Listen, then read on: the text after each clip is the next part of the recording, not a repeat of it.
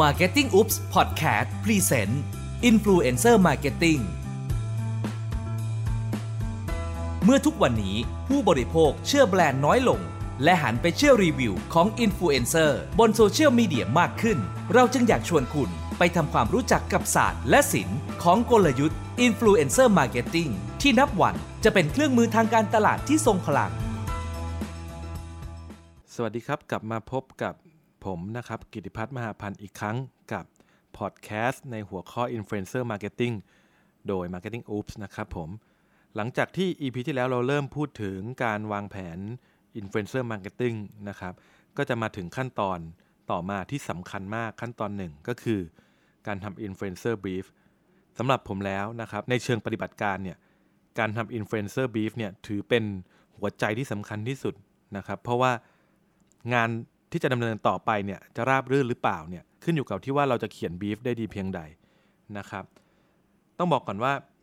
การเขียนบีฟเนี่ยมันไม่ได้มีแบบฟอร์มชัดเจนตายตัว เพราะว่า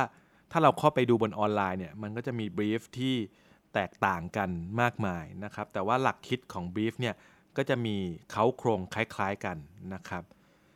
สำหรับผมก็จะมีสไตล์การทำ brief ของผมเองรูปแบบหนึ่ง ซึ่งก็จะแตกต่างกับที่อื่นนะครับ เพราะผมเชื่อว่า brief เนี่ยมีความสำคัญมากนะครับ สาเหตุที่มันมีความสำคัญมากเพราะอย่างนี้ครับ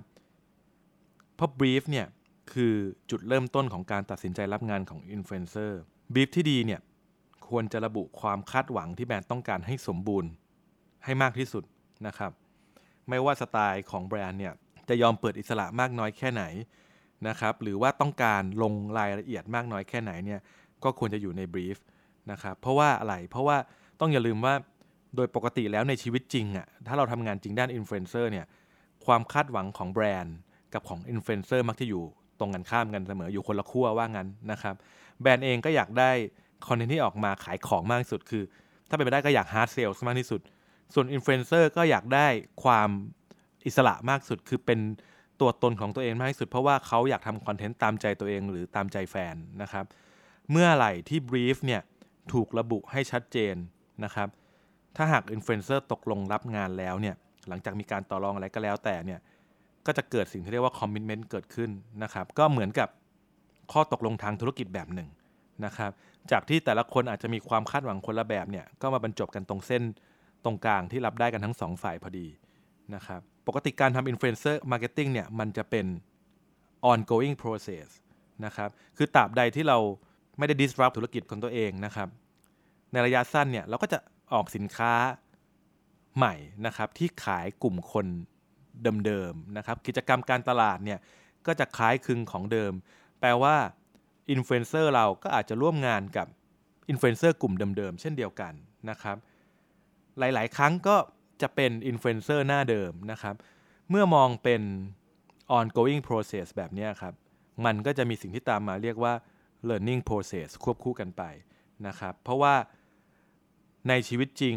brief version แรกนะครับ มันจะเป็น brief ที่ไม่สมบูรณ์เสมอ ในแคมเปญแรกที่เราทำนะครับ เพราะว่าเราจะรู้ว่ามันจะมีรายละเอียดที่ไม่ตรงกับความคาดหวังในหลาย ๆ เรื่องนะครับ เราจะเรียนรู้ได้เลยว่า มันจะมีการแก้งานบ่อยในครั้งแรก ๆนะครับบรีฟที่ดีเนี่ยจะต้องเป็นเครื่องมือที่เป็นผลลัพธ์ของ learning process นี้ เพราะว่าบรีฟเนี่ยจะต้องมีวิวัฒนาการตลอดเวลา เพื่อปรับจูนความต้องการ ความคาดหวังของแต่ละคนนะครับ ซึ่งบีฟแรกกับบีฟที่ 2 ไม่ควรจะเหมือนกันนะครับ มันควรจะมีการปรับแต่งปรับปรุงต่างๆนะครับ แต่ว่า สุดท้ายแล้วจะปรับยังไงก็แล้วแต่ เราก็ยังอยากให้อินฟลูเอนเซอร์ร่วมงานกับเราอยู่เรื่อยๆอยู่ดีนะครับอันนี้คือบีฟที่ดีสาเหตุต่อมานะครับผมว่าอันนี้เป็นเรื่องของทั้งอุตสาหกรรม influencer marketing เลยผมว่าบีฟที่ดีเนี่ยจะสร้างความสมดุลให้ตลาดในระยะยาว จะเห็นได้ว่าบีฟนั้นนะครับมีความสำคัญเป็นอย่างมาก ต่อมาเราจะมาพูดถึงว่าลักษณะการเขียนบีฟที่ดีเนี่ยควรจะประกอบไปด้วยอะไรนะครับสิ่งที่ผมจะแชร์ต่อไปนี้ก็จะมาจาก ประสบการณ์ตรง หลังจากที่ร่วมงานกับอินฟลูเอนเซอร์หลาย ๆ ท่านนะครับ ก็จะรวบรวมมาว่าบีฟในลักษณะที่จะทำให้ไม่เกิดปัญหาตามมาภายหลังเนี่ยควรจะมีอะไรบ้างนะครับ ข้อแรกนะครับบีฟควรจะระบุให้เคลียร์ว่าอยากให้อินฟลูเอนเซอร์ทำอะไรนะครับ ซึ่งหลาย ๆ ท่านอาจจะชินกับการบีฟเอเจนซี่โฆษณานะครับ ซึ่ง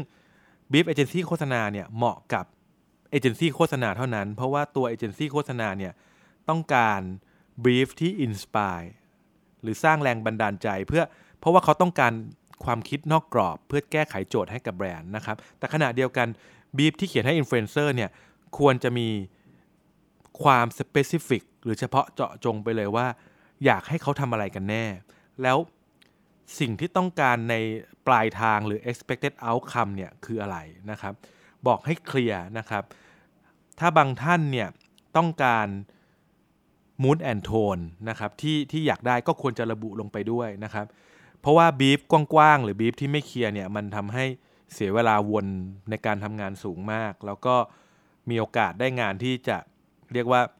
ไม่เป็นไปอย่างที่ต้องการหรือภาษาบ้านๆ คืองานที่ออกทะเลมีสูงนะครับ เพราะว่าอินฟลูเอนเซอร์เองเนี่ยก็จะมีทั้ง 2 แบบแบบ professional กับแบบมือสมัครเล่นนะครับ เมื่อไหร่ที่เราให้บีฟกว้างๆกับมือสมัครเล่น เราก็จะได้งานที่กว้างๆกลับมานะครับดังนั้นเนี่ยเราควรจะระบุให้ชัดไปเลย ว่าเราต้องการจากเขาเนี่ยสิ่งที่ต้องการจากเขาเนี่ยคืออะไรนะครับต่อมาข้อ2นะครับบีฟควรจะให้ข้อมูลให้มากที่สุดนะครับสิ่งนี้ไม่ต่างกับการบีฟเอเจนซี่โฆษณา เพราะว่าทุกคนเนี่ยก็ควรจะรู้ background ของสินค้านั้นๆ ของแบรนด์นั้นๆนะครับมีอะไรที่คิดว่าสามารถแชร์เอเจนซี่โฆษณาได้ ก็ควรจะแชร์ให้กับอินฟลูเอนเซอร์เหมือนกันนะครับ ไม่ว่าจะเป็น background ของบริษัท background ของสินค้าทำไมเราถึงออกสินค้านี้ออกมานะครับ ก่อนหน้านี้เคยออกรุ่นสินค้าอะไรมาแล้วบ้างนะครับ สินค้าที่เราจะพูดถึงเนี่ยมีข้อดีข้อเสียยังไง มีจุดเด่นและแตกต่างจากคนอื่นยังไงนะครับ มีข้อจำกัดยังไงนะครับ ไม่ว่าจะเป็นทั้งจากตัวแบรนด์ ตัวสินค้าหรือตัวบริษัทเนี่ย ถ้ามีอะไรที่สามารถแชร์ให้กับอินฟลูเอนเซอร์ได้เนี่ยก็จะทำให้เขามีโอกาสคิดงานแบบใจเขาใจเรามากขึ้นนะครับลด knowledge gap ต่างๆ ที่ควรจะหลีกเลี่ยงนะครับ ต่อมานะครับบิฟที่ดีเนี่ยควรจะใช้คำที่อยู่นอกวงการ คือผมคิดว่าหลาย ๆ ท่านเนี่ยก็จะคุ้นชินกับการใช้ศัพท์ marketing นะครับซึ่งบางทีต้องยอมรับอย่างหนึ่งว่า บางทีถ้าเราไปคุยกับคนนอกวงการเนี่ยแม้กระทั่งคำที่เราคิดว่าเขาน่าจะเข้าใจเขาอาจจะไม่เข้าใจก็ได้ เช่นคำว่า awareness ถ้าเราบอกว่าต้องการ awareness หรืออีกคำคือ engagement นะครับอินฟลูเอนเซอร์เองอาจจะไม่เข้าใจว่าความหมายที่แท้จริงคืออะไร หรือถ้าเข้าใจเนี่ยก็จะคลาดเคลื่อนไปนะครับ มันก็จะมีโอกาสเกิดปัญหาตามมาทีหลัง สิ่งที่แนะอยากแนะนำก็คือว่าควรใช้ศัพท์ที่บ้านๆมากที่สุดคำว่าศัพท์บ้านๆหมายถึงว่า ถ้าเราเอาคำนี้ไปบอกใครก็แล้วแต่เนี่ยก็ยังเข้าใจเป็นทิศทางเดียวกันได้ อันนี้ถือว่าโอเคนะครับ แต่ถ้าใครอดไม่ได้ที่จะใส่ศัพท์ marketing ลงไป ผมคิดว่าก็ใส่ได้ เพราะว่ามีอินฟลูเอนเซอร์ที่เป็นสาย professional อยู่เหมือนกัน แต่ควรจะกำกับด้วยภาษาที่เป็นคำนอกวงการ ควบคู่กันไปด้วยนะครับ ต่อมานะครับข้อที่4เนี่ยบีฟที่ดีเนี่ยควรจะเขียนให้แฟร์แต่ก็ยังครอบคลุมในสิ่งที่แบรนด์ต้องการ ข้อนี้จะอธิบายยากนิดนึง คือสมมติว่าในบรีฟเนี่ยปกติเราจะใส่ดูแอนดอนหมายถึงว่าสิ่งที่ต้องทำกับสิ่งที่ไม่ควรทำนะครับ ในมุมของผมเนี่ยสิ่งที่ต้องทำหรือ do เนี่ยควรจะน้อยที่สุดที่จะน้อยได้ เพื่อเปิดอิสระให้กับอินฟลูเอนเซอร์ส่วนใหญ่เราที่จะอยู่ใน do เนี่ยหลักๆ ก็อาจจะเป็น message ที่เราอยากจะพูดถึงนะครับ แต่เราคงไม่ไปจำกัดกรอบว่า หรือจะไปบอกว่าอินฟลูเอนเซอร์จะต้อง ทำเหมือนกับการเซตฉากแบบที่แบรนด์ต้องการเลย อันนั้นผมคิดว่ามันเป็นการทำให้อินฟลูเอนเซอร์เหมือน production house ไป ส่วน don't ที่อยากให้มีเยอะๆเนี่ยผมคิดว่า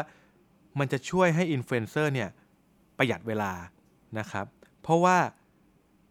don't เนี่ยมันเปรียบเสมือน checklist แล้วบางแบรนด์หรือบางบริษัทเองเนี่ยจริง ๆ แล้วเนี่ยอาจจะมีข้อจำกัดที่มีอยู่เยอะมาก มันอาจจะไม่ได้เกิดจากตัว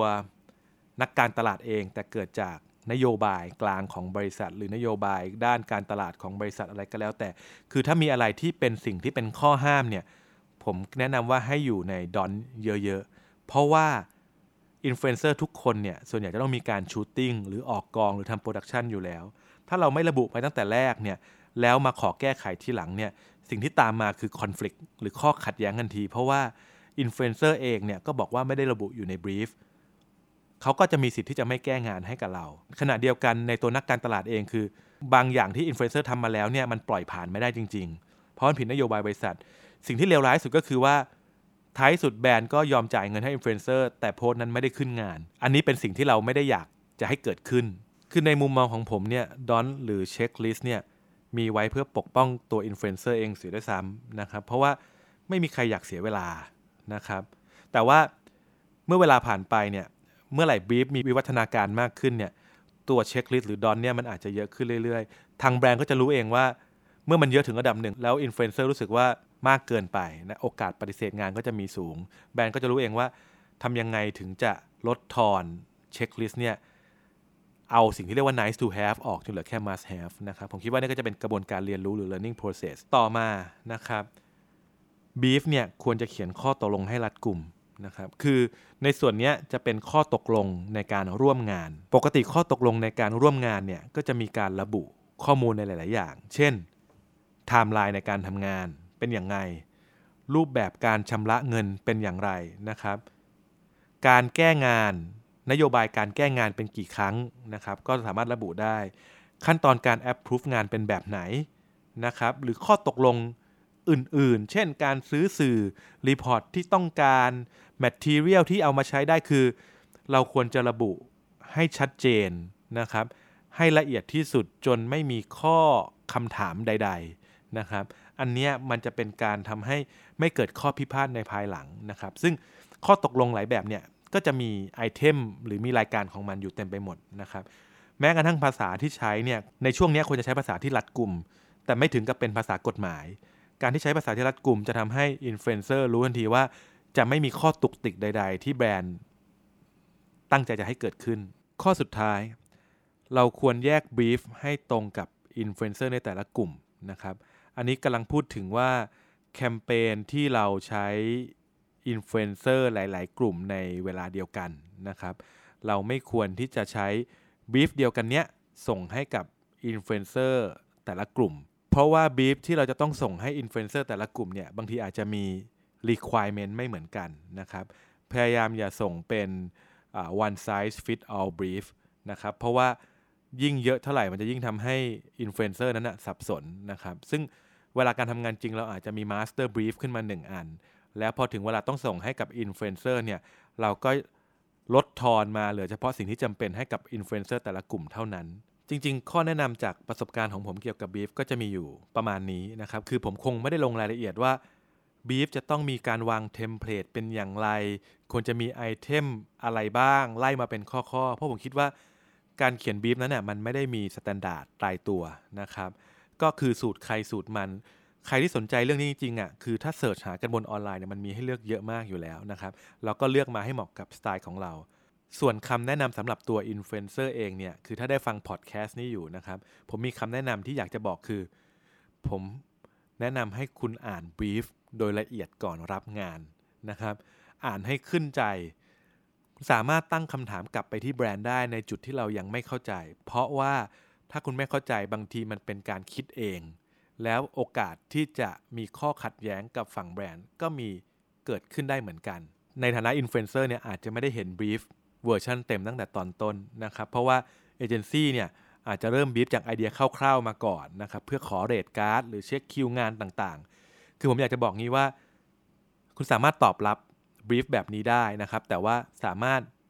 สงวนท่าที จนกว่าคุณจะได้เห็น brief ตัวเต็มนะครับ เมื่อได้เห็น brief ตัวเต็มแล้วเนี่ยก็เป็นสิทธิ์ของคุณที่จะบอกว่าจะรับงานหรือไม่รับงาน หรือจะต่อรองอยังไงนะครับ แล้วก็ฝ่ายอีกอย่างก็คือว่าอินฟลูเอนเซอร์ท่านไหน ที่มีผู้จัดการส่วนตัวนะครับ คือผมอยากจะบอกว่าอย่าฝากภาระเรื่องนี้ให้กับผู้จัดการเพียงอย่างเดียวนะครับ ทุก brief เนี่ยคุณควรจะเป็นคนอ่านโดยละเอียดด้วย เพราะว่าบางทีแกลบที่เกิดขึ้นเนี่ยมันเกิดจากตัวคุณและผู้จัดการของคุณไม่ได้เกี่ยวกับแบรนด์ด้วยซ้ำไปสำหรับวันนี้สวัสดีครับ